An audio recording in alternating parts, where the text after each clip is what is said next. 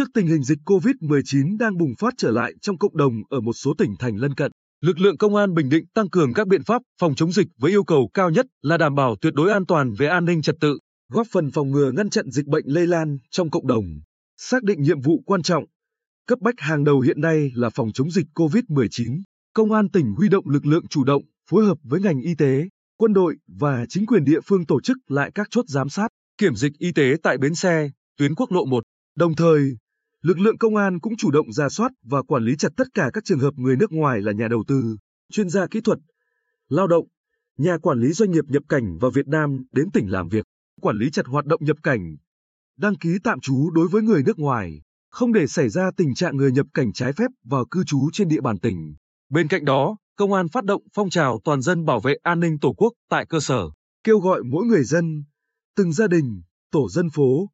khu dân cư tham gia phát hiện, tự giác khai báo, cung cấp thông tin về các trường hợp nhập cảnh trái phép và các trường hợp đến ở về từ địa phương có dịch để theo dõi y tế chặt chẽ và cách ly phù hợp. Vậy nên, ngay khi tiếp nhận thông tin một trường hợp tại Đà Nẵng có kết quả xét nghiệm dương tính với SARS-CoV-2, trước đó có đến Quy Nhơn, các hoạt động truy vết, khoanh vùng đã nhanh chóng được các lực lượng triển khai. Trong đó công an có nhiệm vụ nắm rõ địa bàn lưu trú của từng công dân. Với 6 điểm, 5 chốt cần phải phong tỏa, công an phường Ngô Mây đã nhanh chóng bố trí lực lượng và phối hợp với y tế phường để truy vết, khoanh vùng những trường hợp liên quan để tiến hành cách ly theo quy định. Đại úy Trần Hải Yến,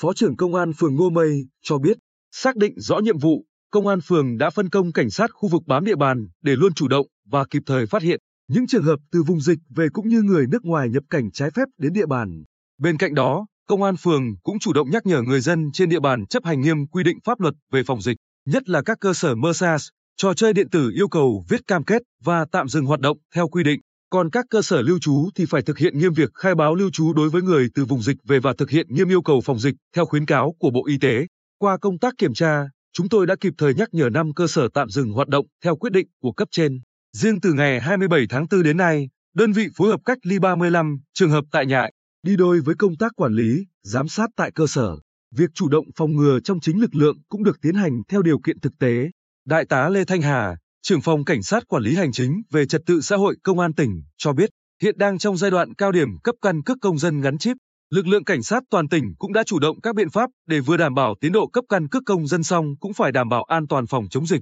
Cụ thể, công dân khi đến làm căn cước công dân gắn chip tại trụ sở, ngoài yêu cầu phải đeo khẩu trang, tiến hành sát khuẩn, đo thân nhiệt, khi công dân vào nơi tiếp nhận làm căn cước công dân thì lấy số thứ tự và hẹn giờ theo từng nhóm 10 đến 20 người để giữ khoảng cách an toàn và tránh tụ tập đông người. Trong khi đó, các đội nghiệp vụ của lực lượng công an cũng thường xuyên theo dõi, nắm tình hình trên không gian mạng các vấn đề liên quan đến công tác phòng, chống dịch,